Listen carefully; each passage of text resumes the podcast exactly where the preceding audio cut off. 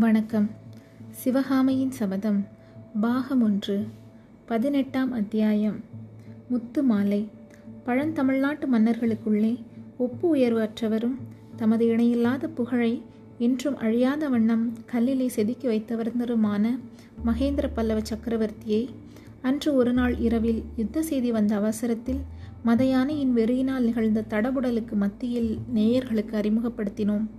இத்தகைய சாமானிய குறுநில மன்னர்களையும் கூட அந்தந்த ராஜாங்க கவிகள் புத்தியிலே பிருகஸ்பதி என்றும் வித்தையிலே சரஸ்வதி என்றும் அழகிலே மன்மதன் என்றும் வீரத்திலே அர்ஜுனன் என்றும் கொடையிலே கர்ணன் என்றும் வர்ணிப்பது உண்டு. இந்த வர்ணனையெல்லாம் மகேந்திர சக்கரவர்த்தியின் விஷயத்தில் உண்மையிலேயே பொருந்துவதாயிருந்தது. மகேந்திரவர்மர் ஆஜானுபாகுவான தோற்றமுடையவர். அவருடைய கம்பீரமான முகத்தில் பல நூறு வருஷங்களாக வாழையடி வாழையாக வந்த ராஜகுலத்தின் வீரக்கலையோடு சிறந்த கல்வி ஆராய்ச்சியினாலும் கலை பயிற்சியினாலும் ஏற்படும் வித்யா தேஜஸும் பிரகாசித்தது. காஞ்சி நகரின் பிரசித்தி பெற்ற பொற்கொல்லர்கள் சித்திர விசித்திர வேலைப்பாடுகளுடன் செய்த கிரீடம் குண்டலம் பாகுவலயம் வீரக்கழல் முதலிய ஆபரணங்களை அவர் தரித்திருந்தார். அவருடைய விசாலமான வீரலட்சுமி குடிகொண்ட மார்பை விதவிதமான வர்ணங்களுடன் பிரகாசித்த நவரத்ன மாலைகள் அலங்கரித்தன. அபூர்வ அழகும் நயமும் மென்மையும் வாய்ந்த பட்டு பீதாம்பரங்களை உற்பத்தி செய்வதில் அந்த நாளிலேயே காஞ்சி நகரம் பெயர் பெற்றிருந்தது. அத்தகைய பீதாம்பரங்களை மகேந்திர சக்கரவர்த்தி அழகு பொருந்து அணிந்தபோது அவை அதிக சோபை பெற்று விளங்கியதாக நெசவு கலைஞர்கள் பெருமிதத்துடன் கூறினார்கள். மகேந்திரர் தாய்மொழி தமிழ்மொழி வடமொழி பிராகிருதம் ஆகிய மொழிகளிலும் சிறந்த தேர்ச்சி பெற்ற பண்டிதராக விளங்கினார். வடக்கே தக்ஷசீலம் முதல் தெற்கே கன்னியாகுமரி வரையில் உள்ள பண்டிதர்கள் மகா ரசிகரான மகேந்திர சக்கரவர்த்தியிடம் தங்களுடைய புலமையை காட்டி பரிசு பெறும் பொருட்டு காஞ்சி நகரில் வந்து மொய்த்த வண்ணம் இருந்தார்கள். அன்றைக்கு ஐநூறு வருஷங்களுக்கு முன்னால் வடநாட்டில் உஜயினி நகரத்தில் அரசு செலுத்தி காளிதாசன் முதலிய மகாகவிகளை ஆதரித்த சந்திரகுப்த விக்ரமாதித்யருக்கு பிறகு பண்டிதர்களுக்கும் கவிஞர்களுக்கும் கற்பக விருட்சமாக விளங்கியவர் காஞ்சி மகேந்திர சக்கரவர்த்தி தான் என்பது வெகுஜன வாக்காயிருந்தது. சிற்பம் சித்திரம் ஆகிய கலைகளில் சக்கரவர்த்தி ஆர்வம் கொண்டிருந்ததோடு அல்லாமல் அவற்றை நன்றாக பயின்று அந்தந்த கலையில் வல்லவர்களாய் இருந்த கலைவாணர் எல்லோரும் பார்த்து வியக்கும்படியான தேர்ச்சியும் பெற்றிருந்தார். சிற்பத்துறையில் மகேந்திரனின் அதிசயமான கற்பனை திறனை கண்டு வியந்து சிற்ப சாஸ்திர பண்டிதர்கள் அவருக்கு விசித்திர சித்தர் என்ற பட்டத்தை வழங்கியிருந்தார்கள். அவ்விதமே சித்திரக்கரை வல்லவர்களிடம் சித்திரக்கார புலி என்னும் பட்டத்தை சக்கரவர்த்தி பெற்றிருந்தார். மத்த விலாச பிரகசனம் என்னும் ஹாஸ்ய நாடகத்தை வடமொழியில் இயற்றி மத்த விலாசர் என்னும் பட்டத்தை அடைந்தார். சங்கீத சாஸ்திர கரை கண்டிருந்த ருத்ராச்சாரியரிடம் அவர் சங்கீத கலை பயின்று ஏழு நரம்புகள் உடைய பரிவாதினி என்னும் வீணையை அபூர்வமாய் கையாளும் திறமை பெற்றிருந்தார். தாள வகைகளிலே சங்கீரண ஜாதி தாளத்தை அதிசயமாக கையாளும் வல்லமை காரணமாக சங்கீரண ஜாதி பிரகரணர் என்னும் பட்டம் அவருக்கு அளிக்கப்பட்டிருந்தது. மகேந்திரர் இளம் பிராயத்தில் சமண மதத்தில் ஈடுபட்டிருந்து பிற்காலத்தில் சிவபக்தி செல்வரான பிறகு எந்த மதத்தையும் துவேஷிக்காதவராய் தமது சாம்ராஜ்யத்தில் இருந்த சைவ வைஷ்ணவர் பௌத்தர் சமணர் சாக்தர் ஆகிய சகல மதத்தினரையும் தர்மம் தவறாமல் பரிபாலித்து வந்தபடியால் குணபரர் என்ற சிறப்பு பெயரும் அவருக்கு ஏற்பட்டிருந்தது. திருவதிகை ஸ்தலத்தில் அவருடைய கொடையினால் கட்டப்பட்ட சிவ ஆலயத்திற்கு குணபரேஸ்வரம் என்ற பெயர் வழங்கிற்று. மகேந்திர சக்கரவர்த்திக்கு முற்பட்ட சுமார் முன்னூறு வருஷ காலத்தில் வடநாட்டிலிருந்து பண்டிதர்களும் கவிகளும் சமண முனிவர்களும் புக்த பிஷுக்களும் இடைவிடாமல் தென்னாட்டின் மீது படையெடுத்து வந்து காஞ்சி நகரில் வித்யாபீடங்களை ஏற்படுத்தி வந்தார்கள். இக்காரணத்தினால் நமது வரலாறு நிகழ்ந்த காலத்தில் தமிழகத்தில் சமஸ்கிருதமும் பிராகிருதமும் மிக்க பிரபலமடைந்து செந்தமிழ் மொழியின் சிறப்பை ஓரளவு மங்க செய்திருந்தன என்பதையும் நேயர்கள் தெரிந்து கொள்ளுதல் அவசியமாகும். திருநாவுக்கரசர் முதலிய சைவ நாயன்மார்களும் பொய்கையார் முதலிய வைஷ்ணவ ஆழ்வார்களும் பக்தி சுவை சொட்டும் பாடல்களை பொழிந்து தெய்வ தமிழ் மொழியை மீண்டும் சிம்மாசனம் ஏறச் செய்த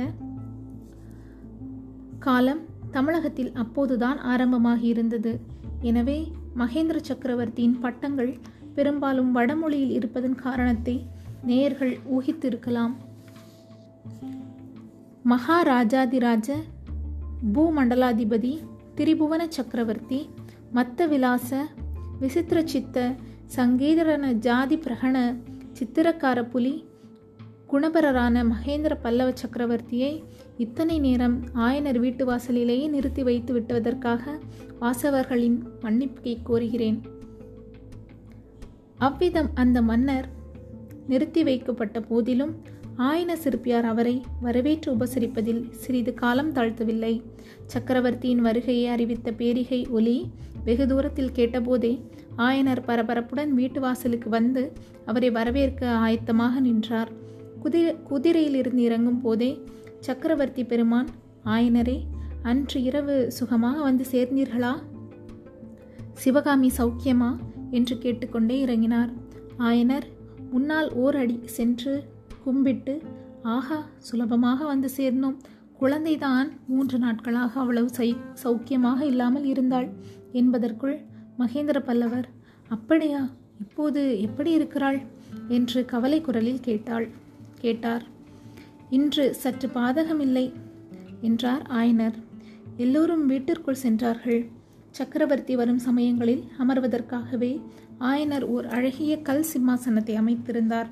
அந்த சிம்மாசனத்தில் மகேந்திரர் அமர்ந்ததும் ஆயனர் சிவகாமிக்கு சமிஞ்ஞை செய்ய அவள் அருகில் நெருங்கி வந்து சக்கரவர்த்திக்கு நமஸ்கரித்தாள். அப்போது ஆயனர் பெருமானே அரங்கேற்றம் நடுவில் தடைப்பட்ட காரணத்தினால் குழந்தை உற்சாகம் இழந்திருக்கிறாள். அவளுடைய சௌக்கிய குறைவுக்கு அதுதான் காரணம். ரசிகராகிய தாங்கள்தான் அவளுக்கு ஆசி கூறி உற்சாகப்படுத்த வேண்டும் என்றார். ஆயனரே உமது குமாரி அன்றைக்கு நடனமாடியதாகவே எனக்கு தோன்றவில்லை. நடனக் கலையே ஓர் உருவம் எடுத்து வந்து ஆடியதாகவே தோன்றியது என்றார் மகேந்திரர்.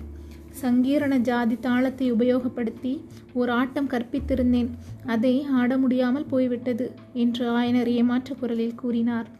ஆம் ஆம் இன்னும் என்னவெல்லாமோ வித்தைகள் வரப்போகின்றன என்று எனக்கு தெரிந்துதான் இருந்தது. நடுவில் எழுந்து போக நேர்ந்ததில் எனக்கு ஏற்பட்ட வருத்தத்தை சொல்லி முடியாது.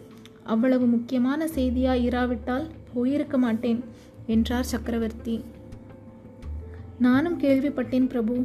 நமது ராஜ்யத்துக்குள்ளே அந்நியர்கள் படையெடுத்து வந்திருக்கிறார்களாமே. என்ன தைரியம்? என்ன துணிச்சல் அவர்களுக்கு? என்று ஆயனர் உண்மையான ஆத்திரத்துடன் கூறினார். அந்த துணிச்சலுக்கு தகுந்த தண்டனையை அவர்கள் அடைவார்கள். ஆயனரே பல வருஷ காலமாக பல்லவ ராஜ்யத்துக்குள் பகைவர்கள் படைகள் நுழைந்ததில்லை. நான் போர்க்களத்தை கண்ணால் காண வேண்டும் என்பதற்காக என் தந்தை என்னை இலங்கையில் நடந்த போருக்கு அனுப்பி வைத்தார். ஆனால் நரசிம்மனுக்கோ இங்கேயே போர்க்களத்தை பார்க்கும்படியான பாக்கியம் நேரிட்டு இருக்கிறது வாதாபி அரசன் புலிகேசி பெரும் படைகளை திரட்டி கொண்டு படையெடுத்து வருகிறான். நாமும் பெரும்பலம் திரட்டி கடும் போர் செய்ய வேண்டியிருக்கும். ஆனால் ஒரு விஷயம் சொல்லுகிறேன். நமது ராஜ்யத்தில் சாளுக்கர் படையெழுப்பினால் எனக்கு உண்டாகும் கோபத்தை காட்டிலும் அதனால் சிவகாமியின் அரங்கேற்றம் தடைப்பட்டதுதான் அதிக கோபத்தை உண்டாக்குகிறது. இந்த குற்றத்துக்கு தகுந்த தண்டனையை அவர்கள் அனுபவித்தே தீர வேண்டும் என்றார். இதை கேட்ட ஆயனர் பெருமையினால் பூரித்தவராய் அருகில் தலை குனிந்த வண்ணம் நின்ற சிவகாமியை அருமையுடன் நோக்கினார். சக்கரவர்த்தி மேலும் கூறினார் அரங்கேற்றத்து அன்று நான் என்னவெல்லாமோ திட்டம் போட்டிருந்தேன். அதெல்லாம் ஒன்று முடியாமல் போயிற்று. சபையிலே செய்திருக்க வேண்டிய சன்மானத்தை இங்கேயாவது செய்யலாம் என்று உத்தேசித்திருக்கிறேன். அதற்கு ஆட்சேபனை ஒன்றும் இல்லையே. இவ்விதம் சொல்லிக்கொண்டு சக்கரவர்த்தி தம் கையில் இருந்த இரத்தின பையிலிருந்து அழகான இரட்டை வட முத்துமாலையை எடுத்தார். அப்போது ஆயனர் பெருமானே தாங்கள் திருக்கரத்தினால் கொடுக்கும்போது எங்கே கொடுத்தால் என்ன? சிவகாமி உன் பாக்கியமே பாக்கியம். இந்த பரத கண்டத்திற்குள்ளே சகல கலைகளின் நுட்பங்களையும் நன்கு உணர்ந்தவரான விசித்திர சித்த மகாபிரபு உன்னுடைய கலைத்திறமையை மெச்சி உனக்கு சன்மானம் அளிக்கப் போகிறார் என்று கூறி சமிஞ்சை செய்யவும் சிவகாமி முன்னால் வந்து சக்கரவர்த்தியை பணிவுடன் வணங்கி கரங்களை நீட்டினாள். மகேந்திரர் முத்துமாலையை எடுத்து சிவகாமி நீட்டிய கரங்களில் வைத்தபோது அடடா! இது என்ன மீண்டும் அபசகுணம். மாலை அவள் கையிலிருந்து நழுவி கீழே தரையில் விழுந்து விட்டதே. ஆயனரின் முகம் சட்டென்று சுருங்கியது. மகேந்திர பல்லவருடைய திட சித்தங்கூட சிறிது கலங்கிவிட்டதாக அவருடைய புருவங்களின் நெருப்பிலிருந்து தெரிந்தது. சிவகாமியின் மனத்திலும் ஏதேனும் துணுக்கம் ஏற்பட்டிருக்குமோ? என்னவோ? நம்மளுக்கு தெரியாது. ஆனால் அடுத்த கணத்தில் அவளுடைய முகம் மலர்ந்ததை பார்த்தால் அவளுடைய உள்ளமும் மலர்ந்திருக்க வேண்டும் என்று நிச்சயமாக தெரிந்தது. கீழே விழுந்த முத்துமாலையை அந்த கணத்திலேயே குமார சக்கரவர்த்தி சட்டென்று குனிந்து எடுத்தார். அந்த மாலையை சிவகாமியின் ஈட்டிய கரங்களில் அவர் வைக்க சிவகாமி அதை ஆர்வத்துடன் வாங்கி கண்களில் ஒத்திக்கொண்டு கழுத்திலும் அணிந்து கொண்டாள். அந்த முத்துமாலை பரிசை குமார சக்கரவர்த்தியின் கையினால் பெற்றுக்கொள்ள நேர்ந்தது. சிவகாமியின் உள்ளத்தில் பொங்கிய உவகை முகத்திலும் பிரதிபலித்தது. இயல்பே அல்லவா? இத்துடன் பதினெட்டாம் அத்தியாயம் நிறைவடைந்தது.